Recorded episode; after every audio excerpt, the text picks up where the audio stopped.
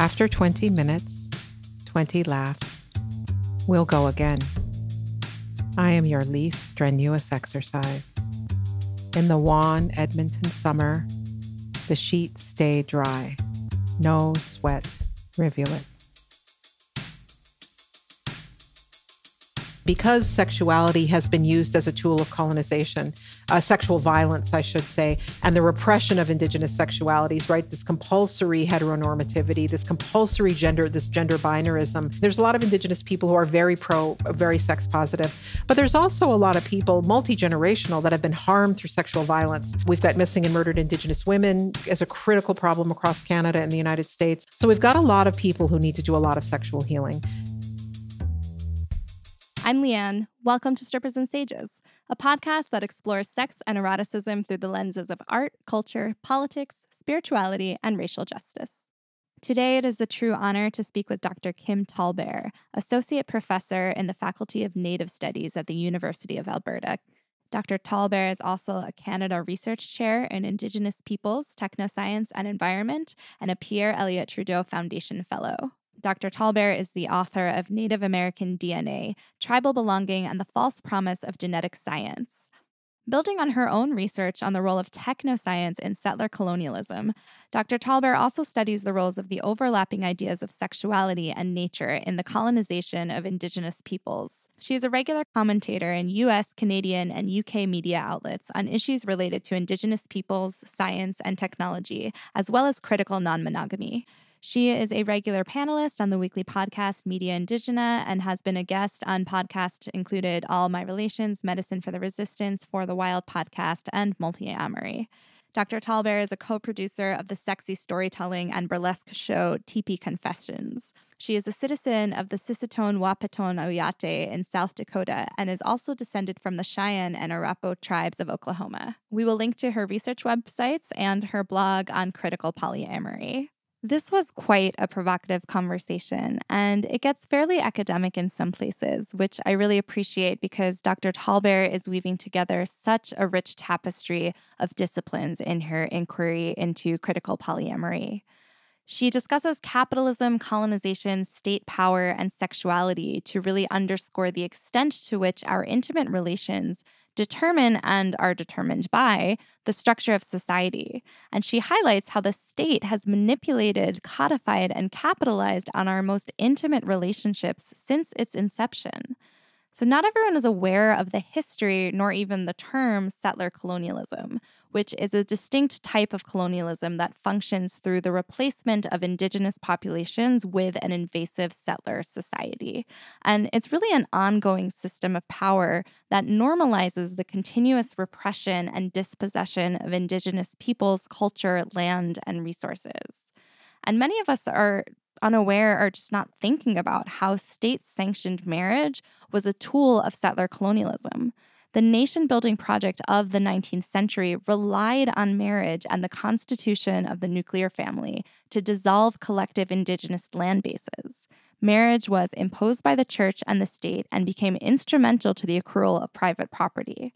So Dr. Tallbear goes into this history and she challenges the so called natural order of monogamy. And she's not saying that polyamory is the natural order, but rather she's dismantling the very notion that there is a natural order and highlighting the historical and anthropological precedent for non monogamy. So, what I'm really drawn to in her work is the idea of alternative and extended kinship networks. Marriage goes hand in hand with the nuclear family, and so when we talk about non monogamy, we're really talking about extending our kin, which Dr. Tallbear extends to include not only other humans, but also the non human world. And this is really a powerful concept today as we're witnessing how our hyper individualism, our social alienation, and our disconnection from the Earth's ecosystems are contributing to the collapse of our civilization. As Dr. Tallbear and I discuss, marriage continues to be incentivized by the state through taxes, healthcare, and zoning laws. And so it's worth examining why. Like, how is monogamy feeding systems of power that we wish to dismantle? To reimagine the blueprint of our romantic relationships is to reimagine the very structure of society, which I find really exciting and necessary. I personally practice monogamy because, as Dr. Tallbear talks about in this episode, we may have unlimited love, but we have limited time. And so it's just not where I'm choosing to put my energy in this moment. But I am really called to the idea of deprioritizing or just taking away the hierarchy of romantic relationships as the sole source of partnership, intimacy, and kinship in our lives, or at least the nexus of that, right? And so, what does it mean to truly extend our kin and to experiment with these alternate modalities of relating such that we are actually fortifying our social fabric and the social web within which we are embedded? So we also mentioned Donna Haraway, who is a well-known scholar. She is professor emerita in the history of consciousness and feminist studies departments at UC Santa Cruz. And she was one of Dr. Tallbear's thesis advisors. The Guardian referred to Dr. Haraway as the feminist cyborg scholar because her famous text is the Cyborg Manifesto, which challenges traditional gender binaries and identity politics through a discussion of how cybernetics is blurring the boundaries between human and cyborg. And so, what she's really doing with this piece is challenging the rigid dualisms in our society that often establish a paradigm like one paradigm or identity as normal and then the other pitted against it as the other or abnormal or incorrect. And I think the link between Dr. Haraway's work and Dr. Tallbear's work, or one of the many links, is that they're both challenging patriarchal, colonial, white supremacist ideas about naturalism and essentialism. So, what we consider to be natural, like monogamy, like heterosexuality, like anthropocentrism, since such dogmas are largely phallogocentric, which is my new favorite word. I'm going to say it again phallogocentric. I hope I'm not mispronouncing it think about it, phallus, right? So that it's it's privileging the masculine in the construction of meaning. So, technoscience as an academic discipline is really focused on critiquing the production of knowledge, how knowledge is produced, and what we consider to be quote unquote natural knowledge is influenced by gender politics. Technology is not neutral. The perspectives that have shaped our technological development and therefore our development as a species are not neutral or objective. They're entirely influenced by power relations. So, both of these scholars are looking at how to recode our behavior, our communication, and our consciousness in order to subvert power. So, before I get to the episode, I just want to read this quote by Dr. Tallbear to introduce you all to her phenomenal body of work. Just like nations have staked a sole sovereign claim to land, or male heads of household to their private acreage in a compulsory monogamy society, it is the norm for one to stake a sole sovereign claim in a beloved's body, writing all over previous names, loves, and relations that land and body have known. Dr. Tallbear, thank you so much for taking the time to speak with me today. It's truly an honor to have you on the show and to discuss your tremendous body of work. Thank you. Thanks for having me. So, I'd love to just start by talking about how you found your way to critical um, uh, polyamory as a pedagogy, as well as an intellectual and a sexual practice. What were the personal and the academic influences that steered you toward this body of work? Well, um, I started personally practicing polyamory a few months after I started researching it. So, because I'm a researcher mm-hmm. and I knew it would be a time consuming and challenging life transition, I decided to read up on it first, uh, you know, to make sure I understood what the politics were. And also because I'm a scholar who studies race and decolonization. Uh, a lot of what I had seen in polyamory communities in the Bay Area when I was a monogamous married person was that it looked like pretty white mm-hmm. you know, pr- pretty uh, middle or upper middle class. And uh, even though I guess I'm middle class now, that's not my cultural background. And, you know, and I thought, okay, that that's not the kind of community I necessarily want to inhabit and build, but there's a lot that they're thinking about and doing around relationship practices that I think we could all think about. So that was really intriguing to me, but I knew they weren't necessarily my my people, right? So I started reading all the relationship literature, which I think most of polyamory literature is, uh, both for practical guidance on, you know, communication and, and what agreements look like and things like that, because I was coming out of a 15 year marriage. Um, and uh, that stuff was helpful, but I was really troubled by the po- political assumptions uh, and the class and racial assumptions, the complete lack of critique of uh, of monogamy as part of a state structure. It was some vague notion that religion might be part of, you know, monogamy, uh, compulsory monogamy, and things like that. So I took both positive things from that relationship literature and began to build a critique before I even started doing it. And then when I started officially trying to pursue polyamory in January of 2013, I was already equipped with kind of an um, embryonic critique. Uh, and then I quickly started my blog because I thought, well, if I'm going to really do this, and it is so time consuming to make such a life transition, right? And polyamorous talk about that. You might have infinite love, but you have limited time. So you need to make some choices, right? Um, I thought the only way I'm going to really be able to do this in a really thoughtful, purposeful way is to write about it and turn it into part of my work. So I did that almost from the beginning, but I blogged anonymously for the first few years. And uh, it's, it was really a nice and back and forth between reflecting on what I was learning and thinking, beginning to gather literature in the field. So I, the, one of the first things I came upon was, I think it was a 2006 special um, Journal of Sexualities on polyamory, in which I first encountered Angela Willey's work, and she wrote the book Undoing Monogamy that was published a few years ago. So I got into some of that literature early on, and then went back and forth between that and the relationship literature, and then my own relationships, which sort of served as de facto field observations. But of course, I don't write about them that way because it's it would be a lot of anthropological work to get all of that consented. So I don't really do that. But right, yeah. So uh, certainly, I mean, coming from the Bay Area myself, I know what that culture that you're speaking about, and yeah. Uh, that it, you know it has this this emphasis. You've even written about the usual definition of promiscuity as random and indiscriminate. Mm-hmm. So how now that you've been deep in this inquiry, how can we strive to confront and critique a settler polyamory that focuses on this accumulation of partners, which has its own capitalist logic, instead of a critical cultivation of relationships? relationships with multiple partners, including non-human partners, as you also speak about. Um, what are what are sort of the methodologies or the um, relationships that you've been cultivating in your community that that veer away from that stereotype? Well, it's interesting. So, can do you mind expanding on when you talk about an accumulation of partners and that being a capitalist logic? Can you say more about that? Yeah, you know, I think that um, just just Eh, when I think about critical relating, that uh-huh. there's um, you you you speak also about defetishizing sex and decentering yeah. it as well and so i think some you know everyone has their own way into polyamory but if you mm-hmm. uh, maybe examine the dating sites there's a lot of like looking for the unicorn or it can become an accrual yeah. game right or a numbers game where i'm looking oh. for these partners and or, or it's like mm-hmm. a consumption of i'm consuming these sexual experiences and oh, so okay um, I I'd be interested to know if there's people that have written about that in particular. I'd love to read it because I haven't actually made that critique, but my Marxism is really rudimentary. Yeah. so, so, but I think that's really interesting. You're right. Um, and that's exactly what I'm I'm not interested in. You mm-hmm. know, I mean, and I part of that could be my age as well as I mean, I was 40, let's see, I'm 52 now. So I guess in 2013, what I was 45 or something.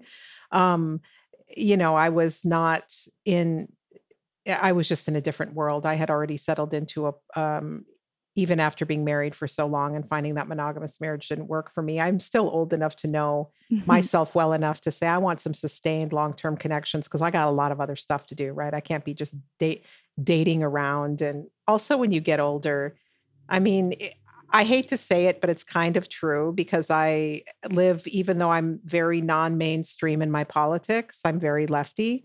I I look mainstream on the outside and I kind of go for people like that because I come from a kind of small town conservative background um, mm-hmm. and all the all the everybody my age that is somebody I'd be attracted to they've been married for a long time.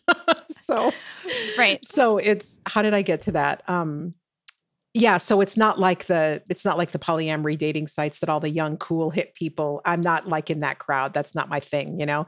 Um, but definitely th- that kind of that i knew right away that was not going to work for me that is not what i'm interested in i'm not interested in those people even when they seem interested in me i don't get it um, so i think it I really quickly jump to the kind of relationality stuff, right? Mm-hmm. Because that's also what I write about in terms of my genetics. And I figured this out recently.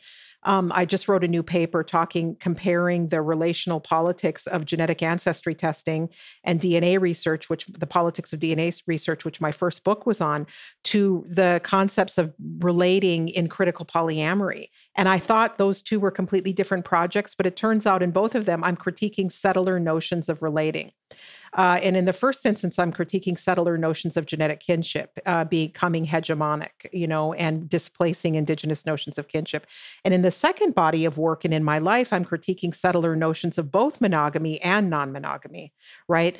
and and settler notions of non-monogamy and monogamy probably get at some of what you just referred to right mm-hmm. which is this kind of politics of consumption right um, and so I'm probably not going to fully answer your question. I'll skip ahead to the to the relation stuff because I study relationality uh, and and indigenous relational frameworks. It became clear to me that my politics of romantic relations were also entangled with my politics of relating with the planet, and that's then what I also began to write about. And that led me to also uh, think with my friend David Shorter at UCLA about disaggregating sexuality, the object of sexuality, back into relations. That's something that he talks about. So, my relationships, my life living in Austin, Texas at the time, relating to all of the things around me in that city and that landscape, and the literature on sexuality and polyamory were all kind of cross fertilizing one another. Well, there's so much you just touched on that I want to unpack with you. Um, yeah. I mean, first, I'd love for you to expand upon some of the themes that that you uncovered when you thought that you that you were, had these two different disciplines that you were working on in terms of the DNA testing and yeah. the settler sexuality. Um, well, I'll let you start there. Yeah.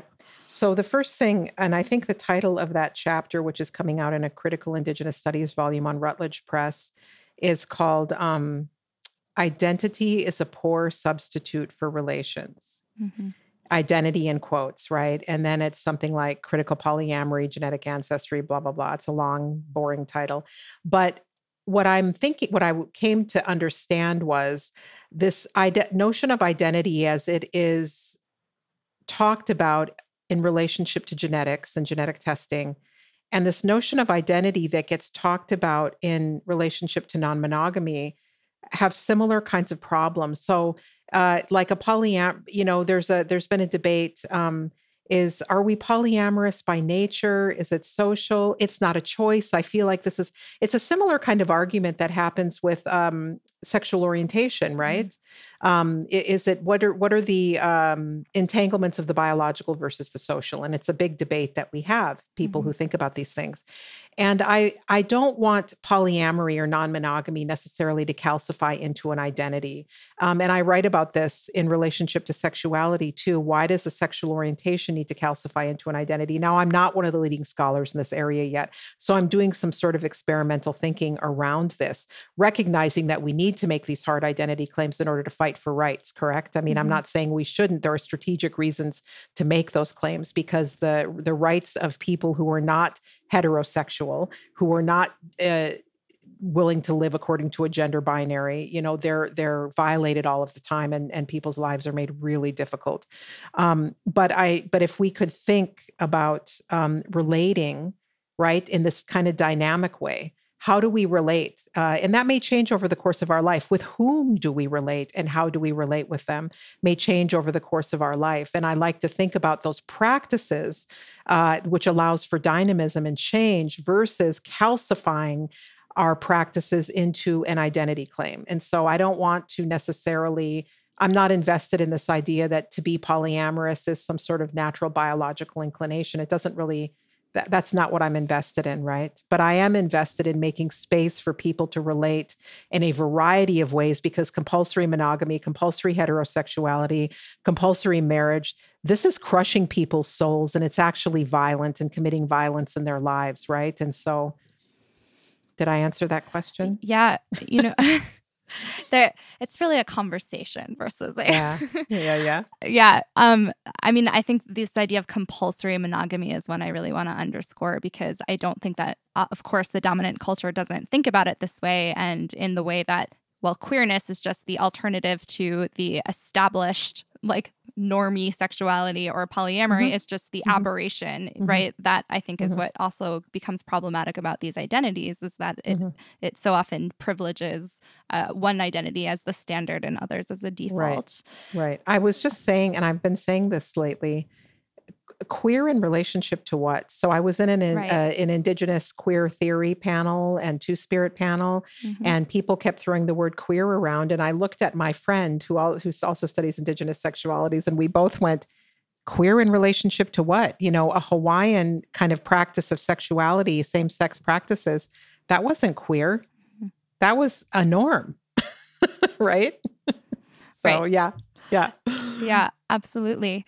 Well, you write in terms also of, of this expansive idea of polyamory, you write in my indigenous and Dakota traditions, polyamorous multiplicity is not only about human relations, it's an ethic that also focuses on multiple relations with place and values, the hard work of relating to and translating among different knowledges.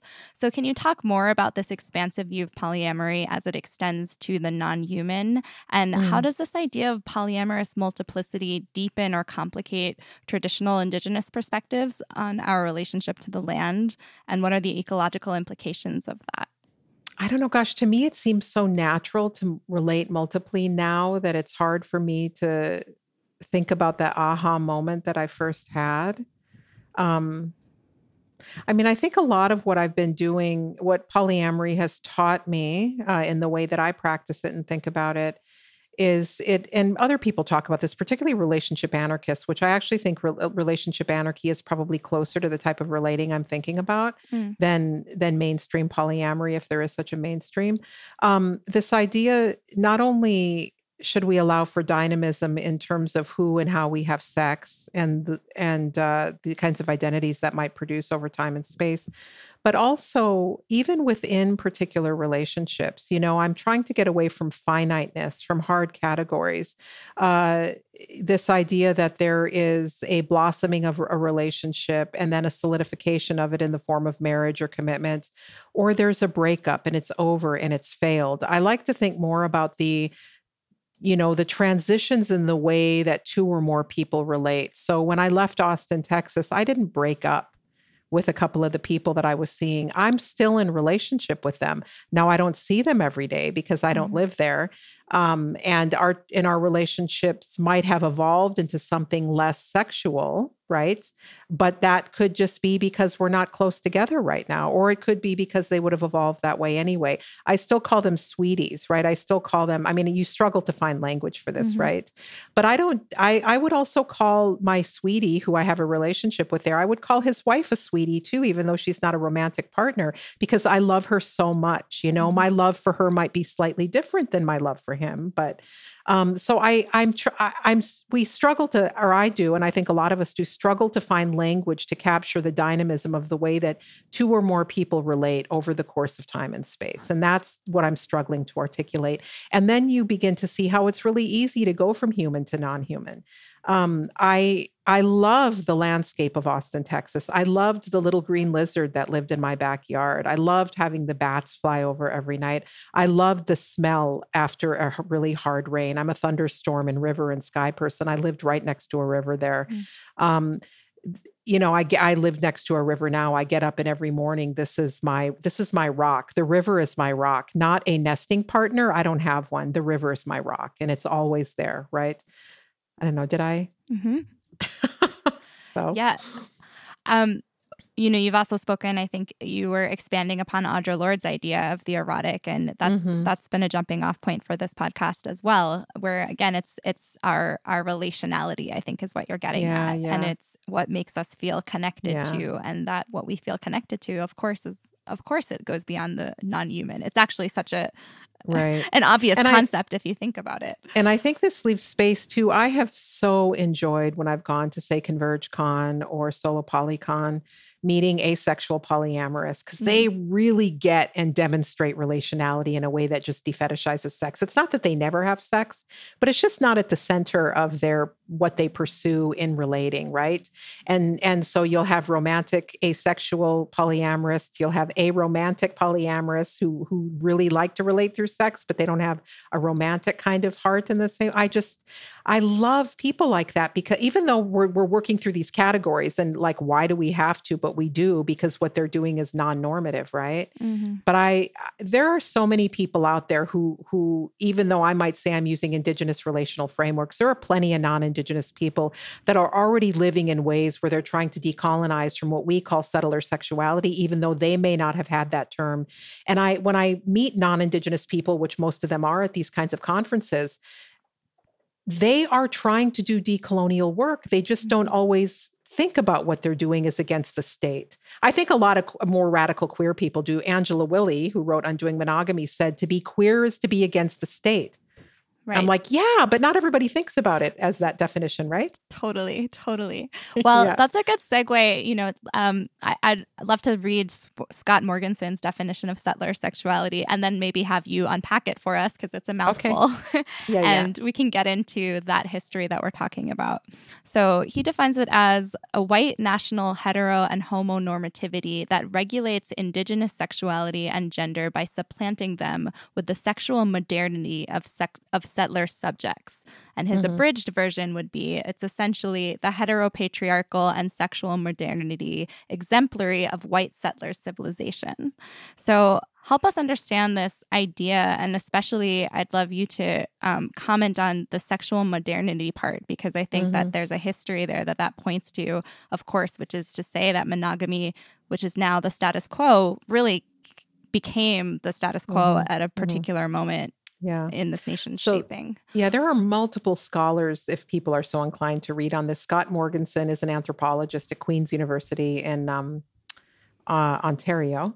And uh, he ha- he's got a book called The Spaces Between Us, and he's also got some articles where he he, for example, in his book has a chapter on the radical faeries in Oregon mm-hmm. um, and California, and he looks at different um, gay communities or queer communities, uh, and and the work that they do that is in part, I mean, is in part radical, but it's also in part kind of scripted by their desire to either uphold or reform the state. It's scripted by histories of settler colonialism, the theft of indigenous land, indigenous erasure. So he's really good about looking at the rise of um, both normative and non normative sexualities within the settler colonial state of the US and how that's entangled with state making, right? So um, it, so yes we might have natural inclinations to relate in a certain way but the ways in which we have romantic or sexual relationships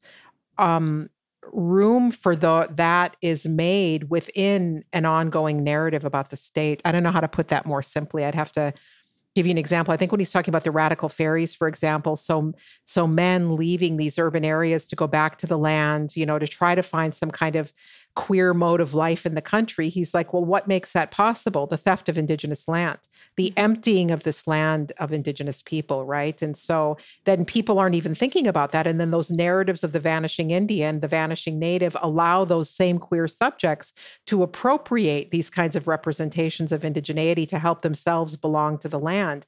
And you can have sympathy in part for what they're doing because they're pushing back against a severely oppressive heteronormative culture. On the other hand, in order to build their own alternative way of living and their own space, they are also relying on cultural and actual appropriation of land. And so he has this really rich chapter on that. And that's in mm-hmm. part what he's talking about when he's talking about pushing back against settler sexuality. Um, there have also been a couple of feminist historians who have looked at uh, Sarah Carter in Canada and Nancy Cott in the US, who have looked at the uh, role of compulsory monogamy in building the US and Canada and the imposition of monogamy, not only on Indigenous peoples, but all other kinds of cultures that were immigrating to the US. So, um, also on uh, people from certain parts of Asia or Africa, um, eh, Mormons, you know, um, and the role that that played in uh, controlling women, controlling children, and controlling land and facilitating the inheritance of property according to a heteropatriarchal system. Um, there's also Angela Willey, who I mentioned, who has some really mm-hmm. great chapters on the history of sexology to get to the science part.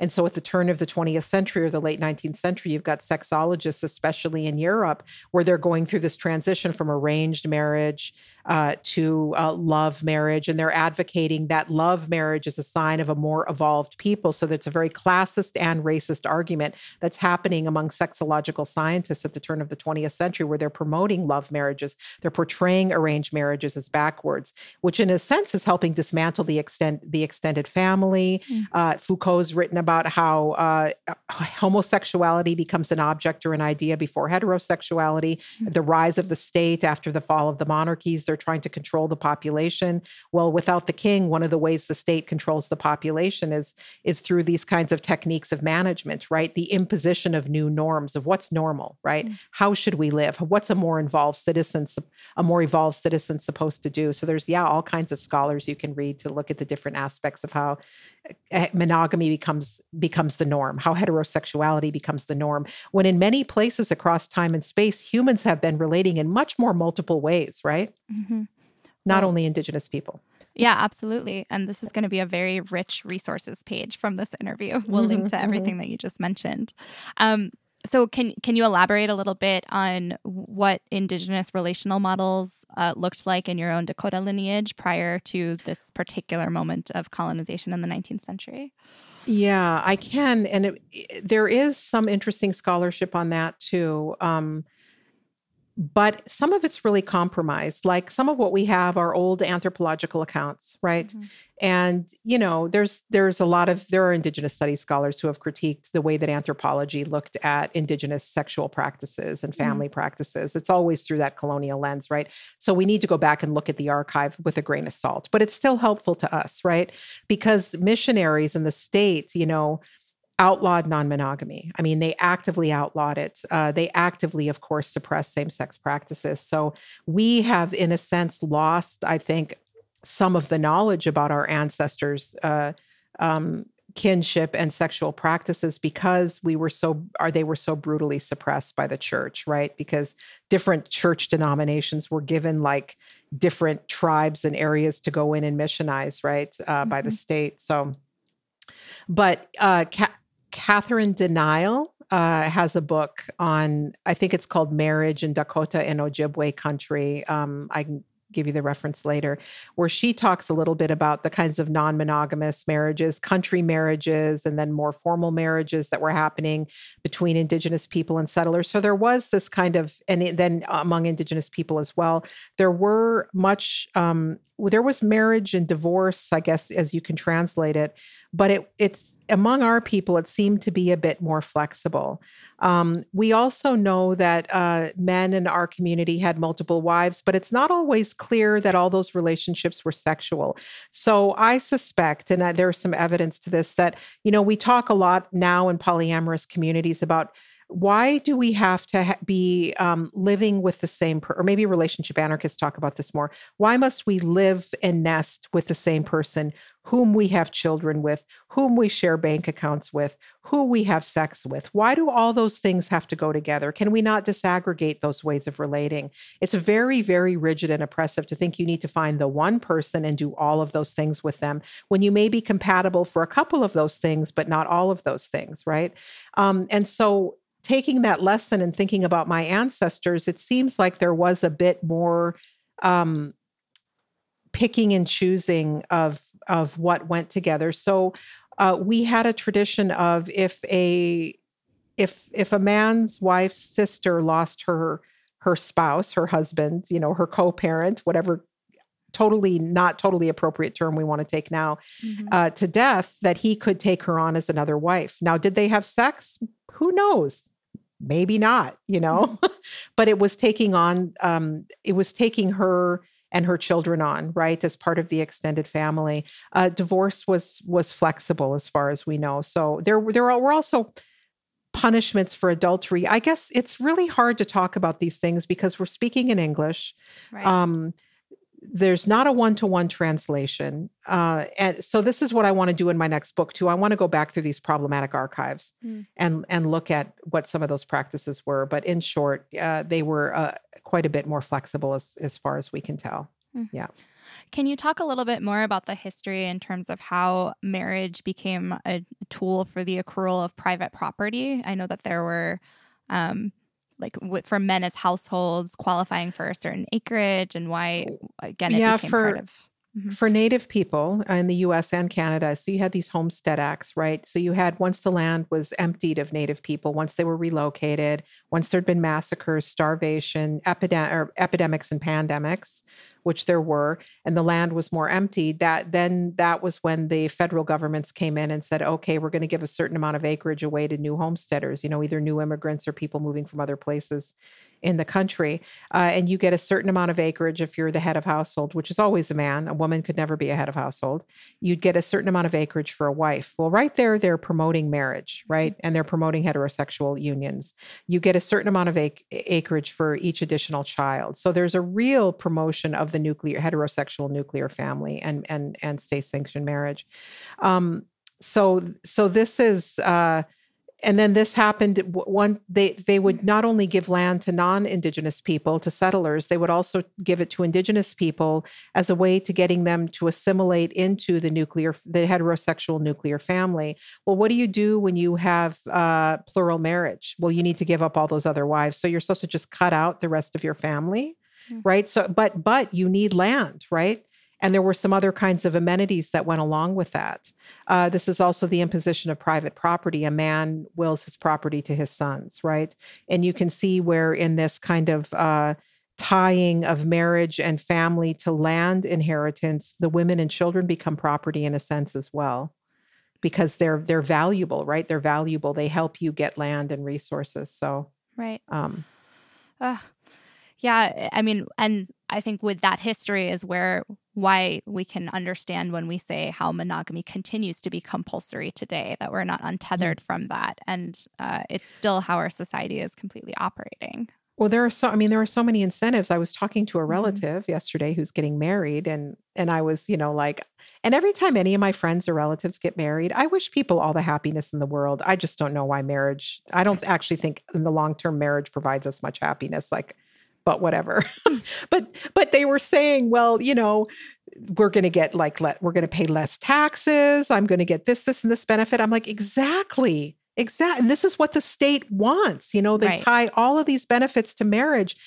Why doesn't everybody, this is especially in the United States, right? In Canada, we have more universal health care. Um, but in the US, like, how do you get health care? You either get it through your job or you get it through your spouse, and it just promotes marriage, you know, it really promotes marriage.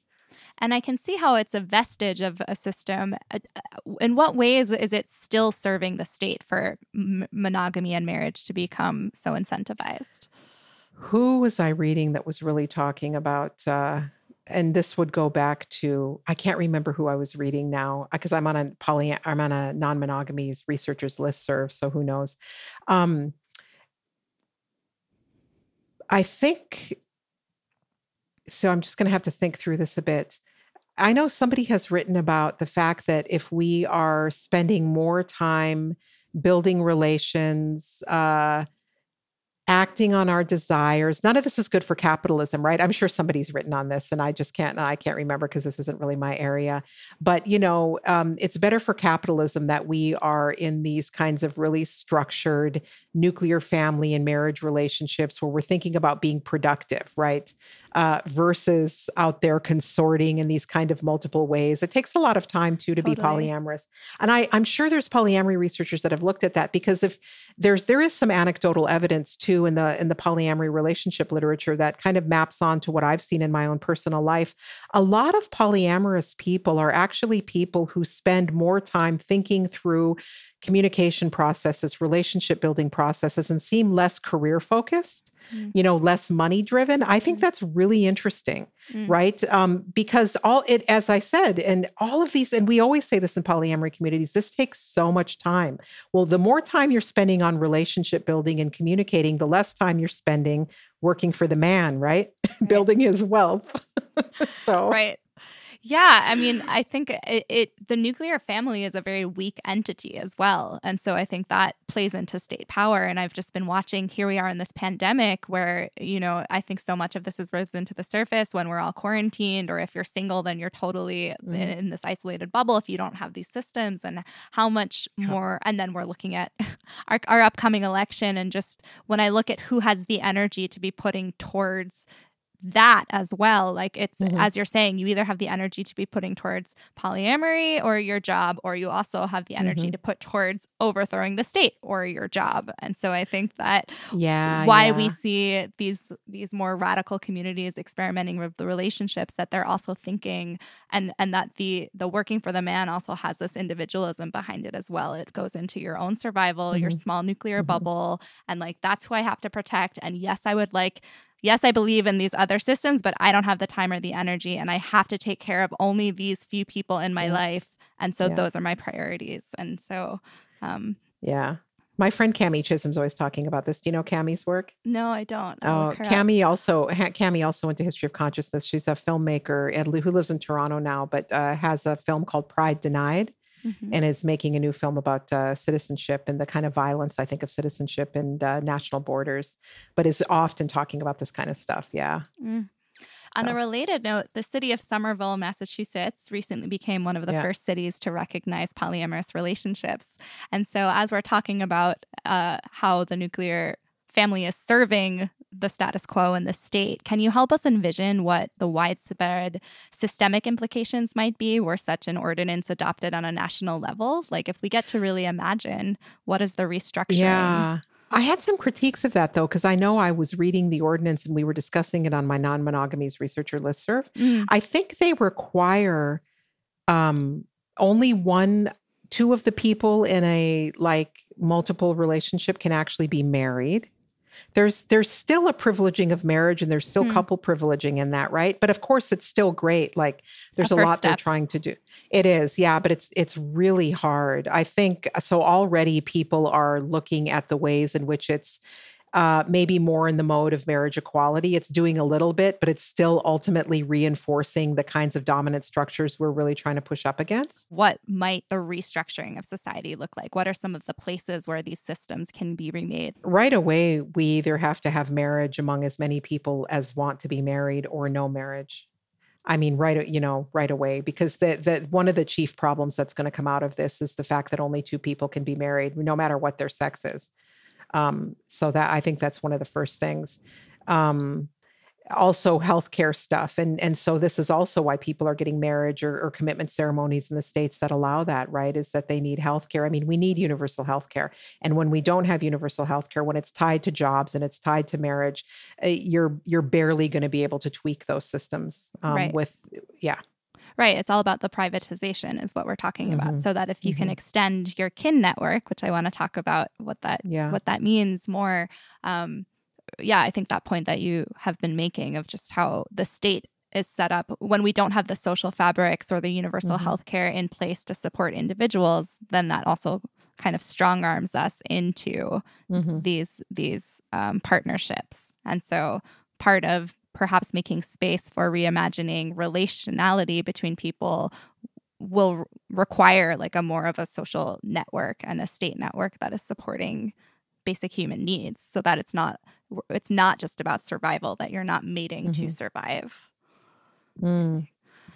um, you've spoken about language yeah. before and of course you know we're we're using English, the colonizing language that is, mm-hmm. um, limiting in so many ways. And so I'm curious if there is any Dakota language that you would share with us that has more expansive view about some of the ideas that we're talking about.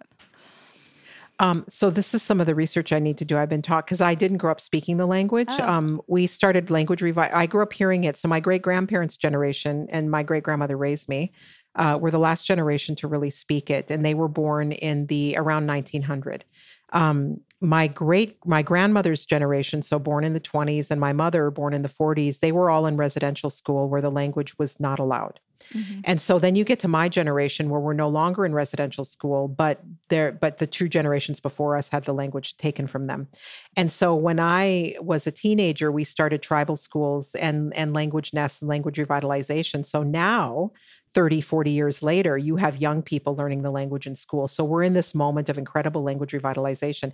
And I was on Facebook because all of Indian countries on Facebook, mm-hmm. and I was talking to some young uh, Dakota language uh, learners, uh, people that are really into it. And there's uh, a really vibrant program at the University of Minnesota in the Twin Cities. A lot of the tribal colleges have Dakota Lakota language programs, and uh, we were talking about this: the need to have um, some kind of conversation and language group around terms around sexuality, because that's the other thing. A lot of our grandparents and great grandparents, even though they might have been speakers or their parents were, sexuality was so repressed mm-hmm. um, that they're not comfortable. And I've seen that up here as well among Cree speakers. They're they're not the older fluent people are not necessarily comfortable mm. speaking mm-hmm. about these things, right?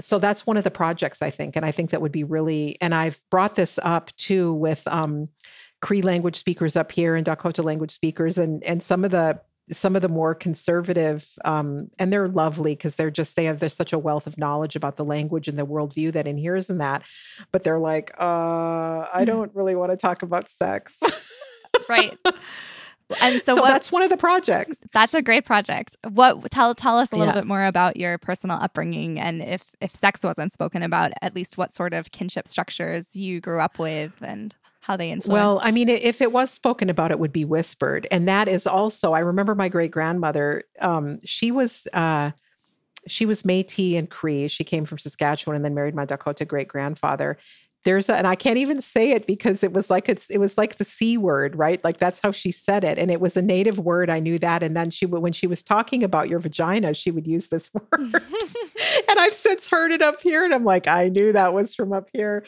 um, and so she'd whisper it, or they would whisper or speak the language if they wanted to talk about something dirty, quote unquote, that the kids weren't supposed to hear. So in fact, I do think some of this stuff survives, but it's in that kind of moment, right? Mm-hmm. And so, can you reclaim it? So yeah, I was raised by my great grandmother. Um, for until I was 11. My mom was, uh, I, I, lived a little bit with my mom, but she was often in Minneapolis working uh, on urban native uh, projects. She was a planner and a grant writer. And I preferred living on the reservation with my great grandmother. I just, I, I liked living with her. It was a quiet, safe, you know, nurturing environment. My mom was always working. Um, and then I was also raised with my grandmother. When I moved across town when I was a teenager, because my great grandmother had such a tiny house, I had to sleep with her every night, which I didn't mind. But when you're a teenager, you want your own space, right? So I moved across town to my grandma's house where I got a bedroom, and then finally moved with my mom the last few years of high school.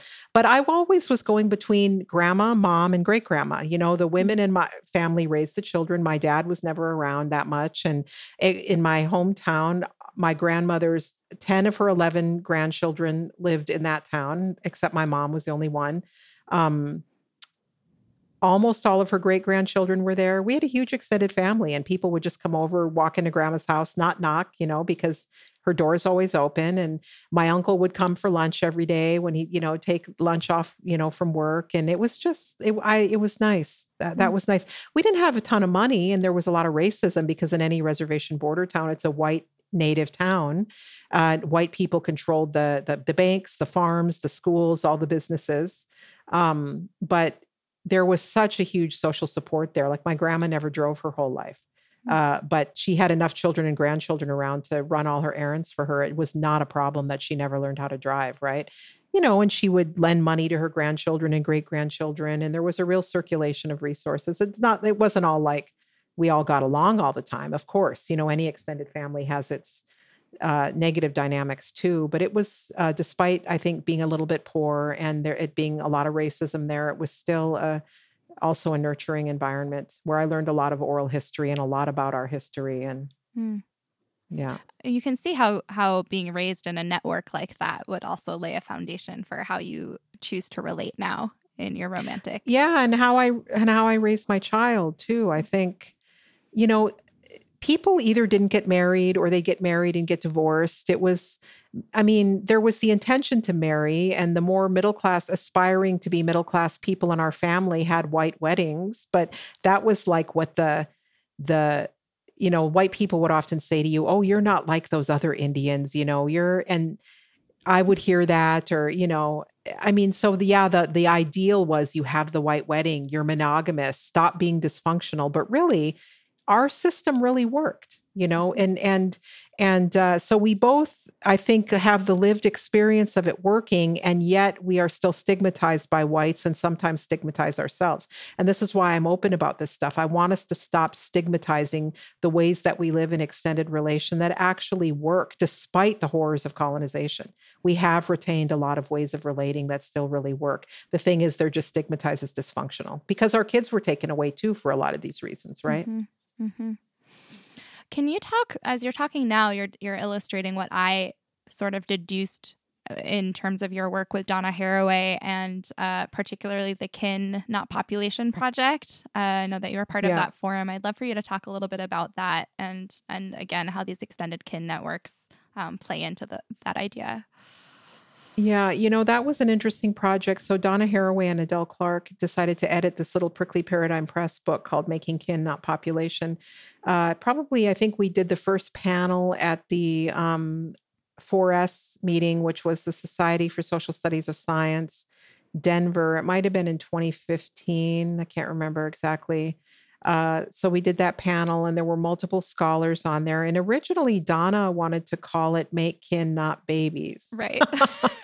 and that was pretty controversial. that was controversial. She even had stickers made up. It wasn't controversial to me because I'm non-natalist. I'm like, you know, somebody in our family is going to have kids. You know, this doesn't need to be a goal for everybody, right? Like, you know, people are going to breed. I mean, we don't need to encourage it. It's going to happen anyway. So, you know, we should hold up the role of the auntie and the uncle. And, you know, I just, eh, anyway, I just think compulsory breeding, I know that's a, and is there a more politically correct term for that?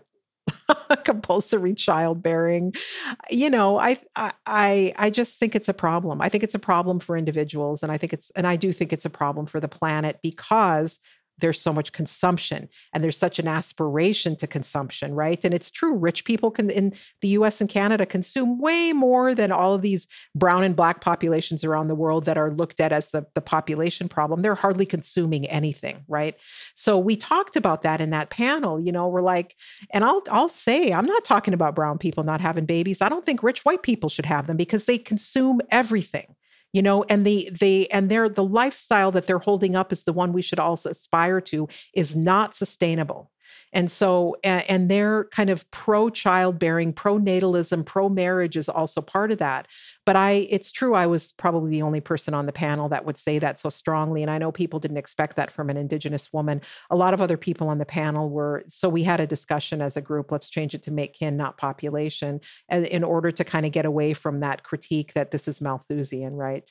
Um, but we were always really clear we're making a strong class and race critique here. We're not going after poor brown and black people with this with this critique at all.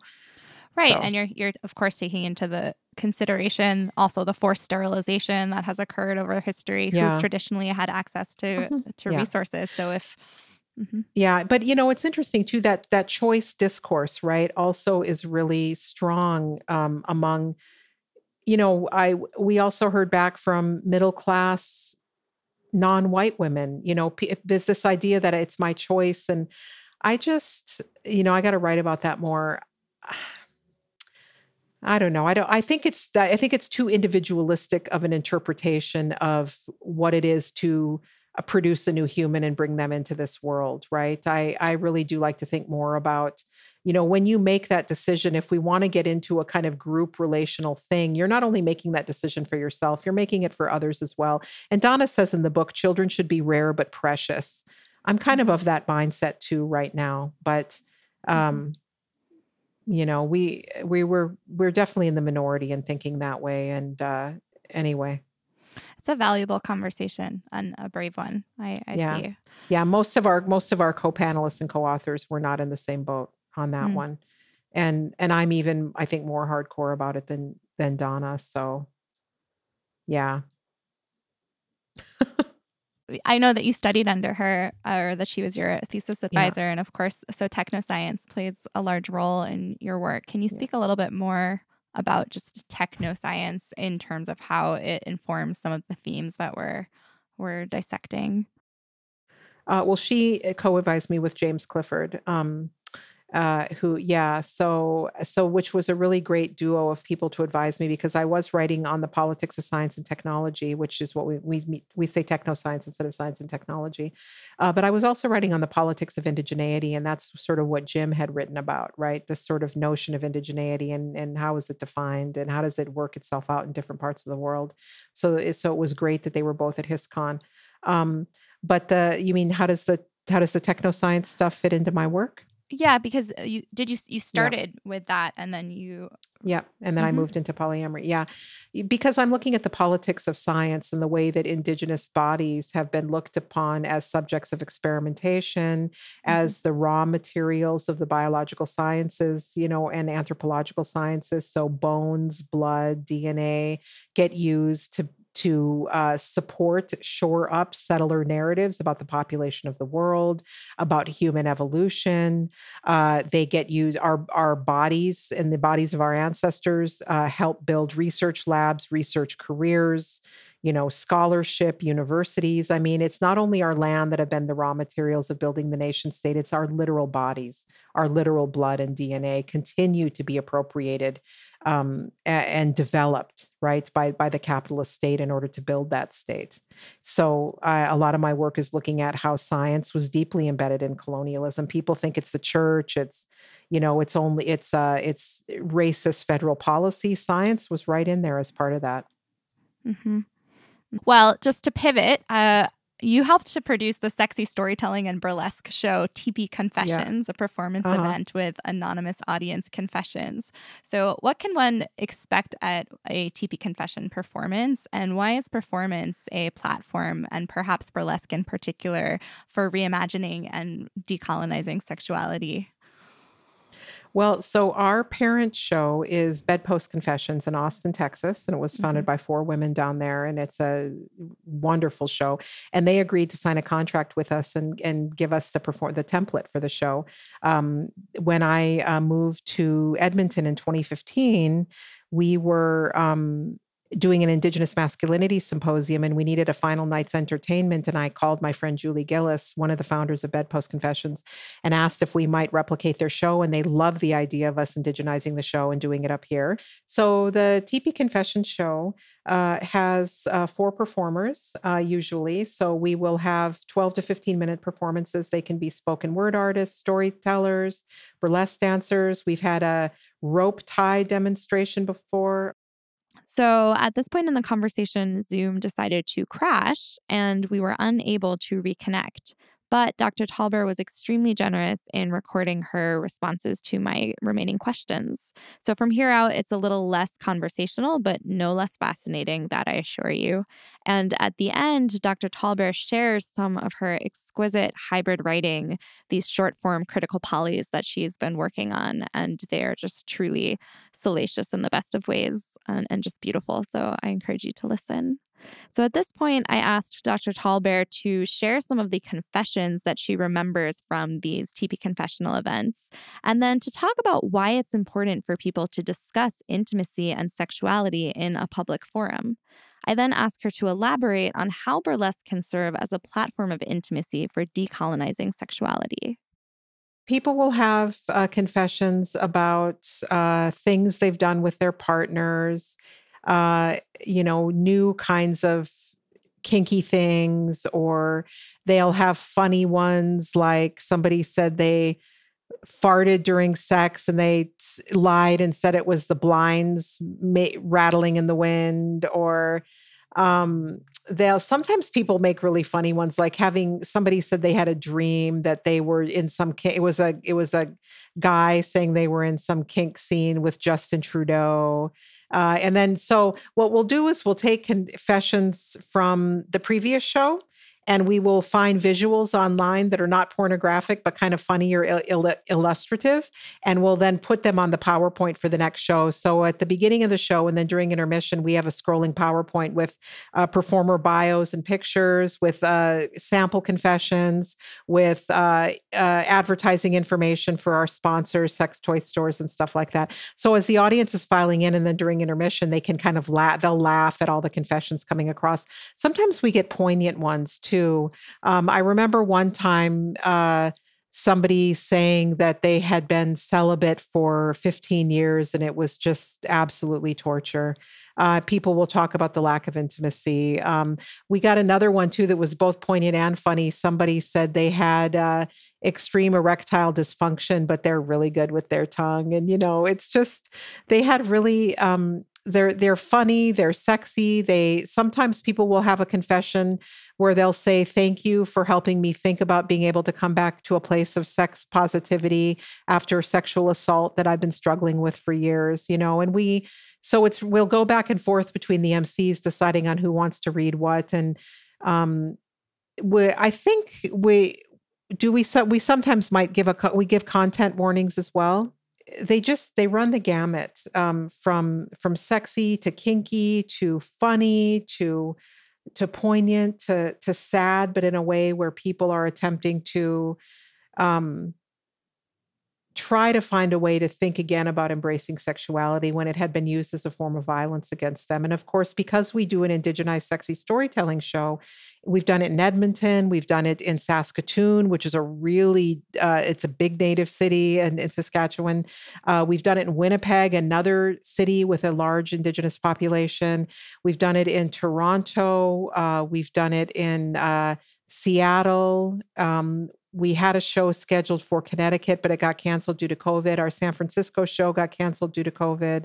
So we've done it all across Canada. We've done it in Vancouver as well at the Native American and Indigenous Studies Association.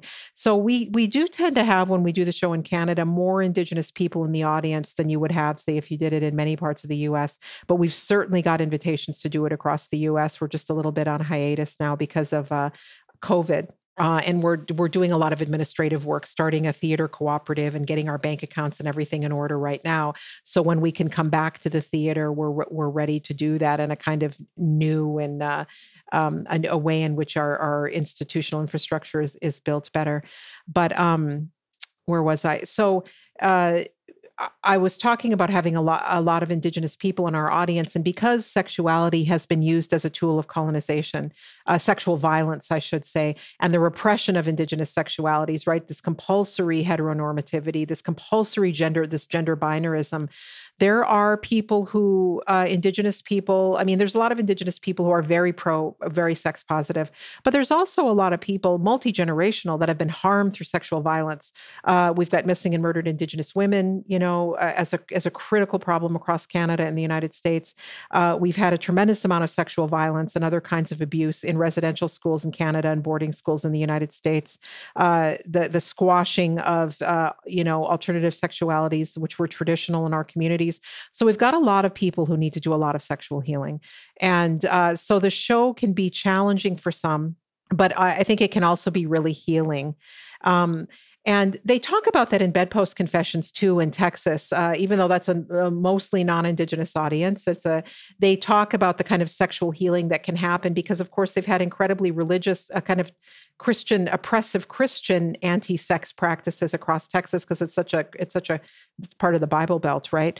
And so it's this really kind of important. Um, mom, a place of reflection, of being able to be open and unashamed, because there's so much shame around sex. And of course, the state, as we were speaking earlier, wants you to feel shame around sex, right? Because it's not productive to be off having sex and expressing your desire and relating in these kinds of ways. So, um, you know, that that goes back to what I was saying earlier about um, compulsory uh, pro uh, reproduction right? Sex is only supposed to be for reproduction. It's okay to talk about it in that in that aspect but not for pleasure. So as part of Tipi confessions i have a co-producer who's a graduate student. Her name is kirsten lindquist and she and another one of my graduate students um, brittany johnson uh, they Kirsten's doing her PhD in our Faculty of Native Studies, and Brittany is across campus doing her PhD in English and Film Studies, but has a master's degree from Native Studies.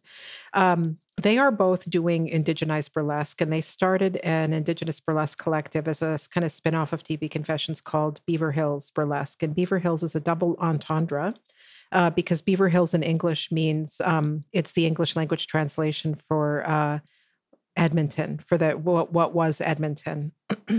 and then it was renamed by settlers the city of edmonton where the university of alberta is so they do some pretty politicized burlesque they will um, for example, Kirsten does a piece called Working for the Government, which is a Buffy Sainte-Marie song. And for those who don't know, Buffy Sainte-Marie is a well known Cree rock singer, very well known up here um, but she's been around since the 1960s.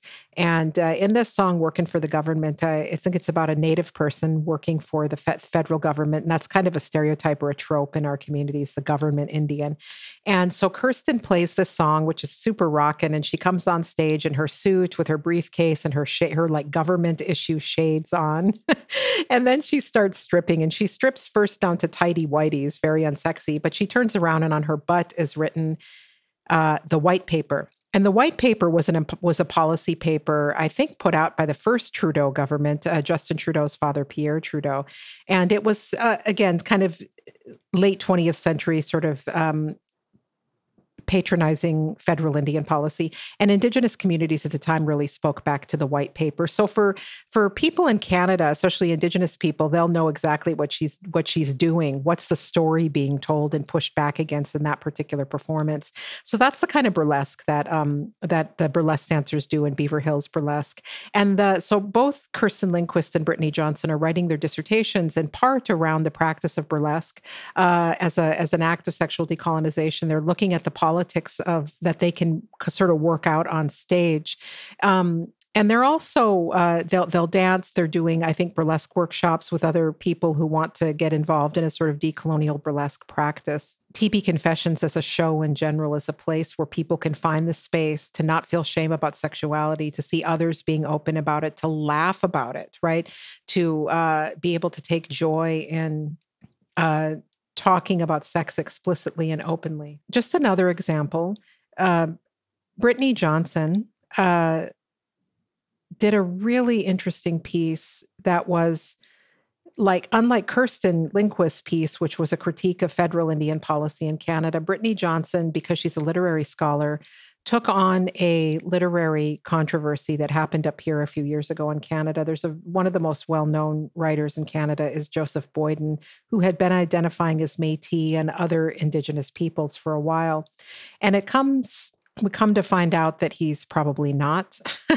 uh, this is kind of a common problem of people claiming to be Native or have Native ancestry who don't, like Elizabeth Warren in the United States, um, or it's so distant we can't really affiliate it with any particular community so Brittany did a piece as she danced to Miranda Lambert's song because Brittany's also a country music singer, beautiful voice, but she so she knows country music. She danced to Miranda Lambert's song "I Feel a Sin Coming On," or I think actually it's with Miranda Lambert's other group, um, Pistol Annies. And so I Feel a Sin Coming On is about a, a, a woman getting all hot and bothered. Uh, and so Brittany comes on stage in this very puritanical outfit a long black skirt, a high collared white lace shirt with a brooch at the neck, I think, or it's all buttoned up to the top. And she comes on and she's sitting on stage in a chair and she's getting all hot and bothered listening to I Feel a Sin Coming On.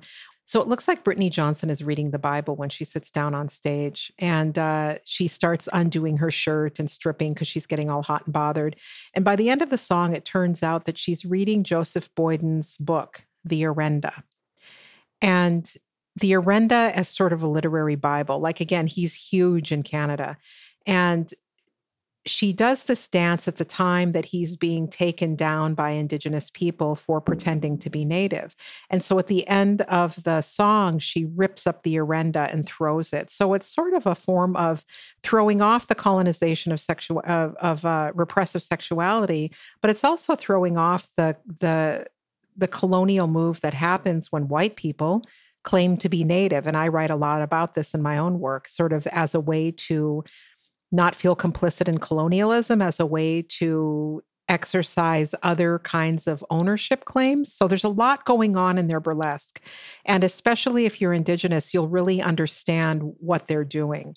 Um, so it's very sexy, but it's also super intellectual. And they're going to be writing about this in this process in their dissertations.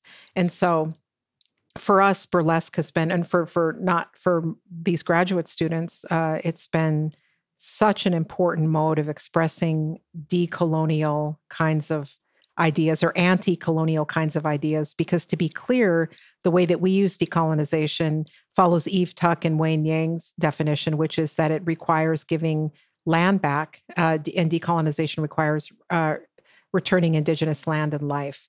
But we can think about this as a return of Indigenous life because you're thinking about a, re- a return of sexuality, of another way of relating. We will link to all of these performances, and I think that these women are doing such important work. I would love to speak with them. And so, thinking about self expression and how to utilize these different art forms, I'm curious about your Critical Poly 100s, which you began as part of a writers group. How did you choose this format as an avenue of expression? And what reflections do you have on the process of autoethnographic writing, particularly in relation to sex, sexuality, and sexual experiences? Since these autoethnographies, I think, unsettle the clinical ethnographic voice of colonial anthropology. And would you be so kind as to share some with us? So, the Critical Poly 100s, I started writing those as part of a weekly writing group with my friend Circe Sturm, who's an anthropologist at the University of Texas. She's also an actor. So, like me, she goes back and forth between anthropology and creative practice. And we would uh, each each woman it was seven women each woman would take a day of the week and we'd write our 100 which is 100 words. It could be from anything. It could be from a, a, a novel you're working on. It could be a paper you're working on. It could be a poem. It could be for me i decided to turn it into discrete 100 word vignettes that in and of themselves were a finished piece of work. I think a lot of the other women did 100 words as part of a broader writing project. And i love the discipline of it so this is interesting. I'm a super vanilla person, really vanilla. But I guess the way in which I want to be bound and I find it generative, really generative, is to be limited, strictly limited to a hundred words. I find it so generative and so powerful. And I find that I reach a level of incisiveness in my analysis that wouldn't be possible if I had a thousand words right? Um, so it's been a really generative but restrictive practice. So that's kind of been interesting to watch myself really just love, love the the the restriction, the inhibition of a 100 words. And uh, I started out writing these 100 word vignettes to be about my polyamorous practice, but they very quickly transitioned into also being about other kinds of relations. So, for example, I have a critical polyamorous 100 called YEG hashtag YEG, Y E G, summer sex. And hashtag YEG is our airport code for Edmonton. And that one is both about sex, but it's also thinking about the relations of the the air around me. So this one's called YEG, summer sex, and it was written on 8 3 17. Our breath slows. Ceiling fan turns the cool into a flock of birds, tiny ghosts. Their wings flutter across my outturned calves and the arch of your tapered back. The swells and concaves everywhere on you, pro ball player length. Forgive me my shallow ways. I love your legs. Sweat shines in the coulee between your pectorals. They expand to my breasts, warm and soft. You will recover quickly. I am awed by your power. After 20 minutes, 20 laughs, we'll go again. I am your least strenuous exercise. In the wan Edmonton summer, the sheets stay dry, no sweat rivulets. So I think by that time, this is, uh, I think, three or four years into writing the hundreds, I had gotten pretty pretty good about going back and forth all the time between these moments of relating with another human body and also relating with the the elements in the air around me. Let me see if I can find another one to read. Oh, this one's kind of funny and interesting. this is about um, another podcast interview I did uh, where I was asked this question uh, by this podcaster, and you'll hear his name in the in the vignette. Uh, but it's recounting a story of somebody I dated when I lived in Austin, Texas. Um, a relationship that I won't say it didn't work out, even though it ended because we both transitioned into other really interesting kinds of realizations about our relationship practice. So this one is called Sex Ergonomics, and it was written on 6 18 17. What is your favorite position? Dominus Blue commanded. Uh, it depends. Bodies fit together differently. I like my hair pulled, but didn't know until my firefighter roped it round his wrist, a tether for rear end thrusting traction. I thought breasts were my lubrication until hardcore Alberta cyclists neglected them, kneading instead my bottom like bread. Huge hands. I didn't know that I could love a smaller woman's body than I did. I didn't know the drug of melting chocolate with two tongues until the monogamist who kissed hard through his suffering before he left me and his wife for that homeschooling mom. So that was kind of funny. Poor thing. He did try non monogamy. It just wasn't for him. You know, it wasn't for him. Uh, but he really gave it a good try.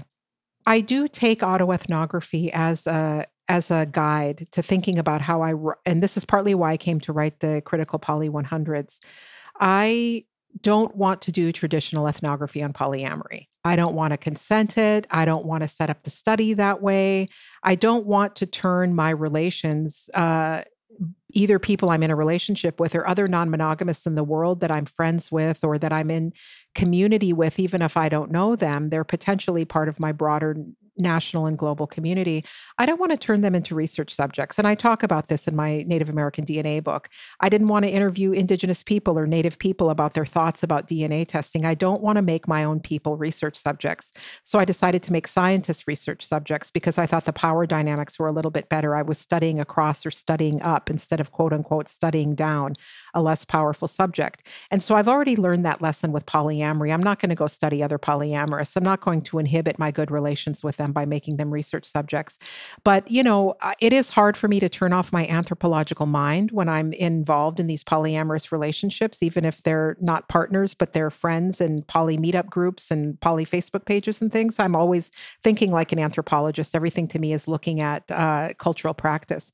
So I decided one of the ways that I could capture some of those insights without having to do old school anthropology is to write creative nonfiction vignettes. So I mix up the genders, I mix up the places, I mix up uh, experiences, and I always run a hundred, even though it is in a in a part part fictional, part nonfictional. It's totally anonymous. I always run it by my partner, or and also if they're married, their wives, if they're implicated in it, or their other partners, um, to get their consent to make sure they feel fully anonymized. And I've never I've had people at the beginning of a relationship say, I don't want you to write about me.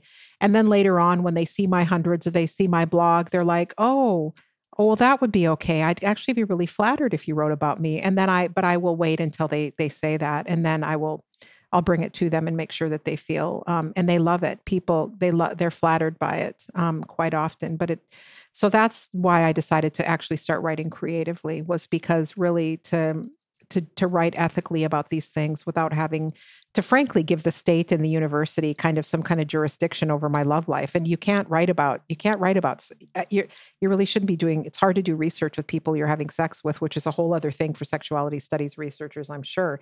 You know it's uh, it's difficult to do that kind of work. So this is uh, the autoethnography and the creative creative nonfiction vignettes are a way that i found to capture some of those insights without actually doing anthropology. But certainly the history of ethical and unethical anthropology and, and methodological history certainly inform the creative work that I do, as well as the method of the hundreds, which was founded by, I think her name is Emily Bernard at the University of Vermont, a creative writing uh, professor who founded this method. And it's really taken off. There are hundreds or if not thousands of writing groups that do the hundreds. And there's a couple of books on the hundreds now too. I think Katie Stewart and Lauren Berlant uh, co-edited a book on the on the method.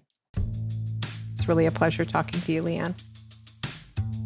If this episode turned you on, consider dropping a five in the ratings, subscribing to the show, and sending it to a friend. You can help us build our audience this way, and we would be so grateful. Special thank you to Liliana Estis for editing this episode. Thank you, Casey Odesser and Sasha Carney, for their rigorous research and preparation for these conversations, and to Ben Ufrat for his continued guidance on this show. Stay sexy, folks.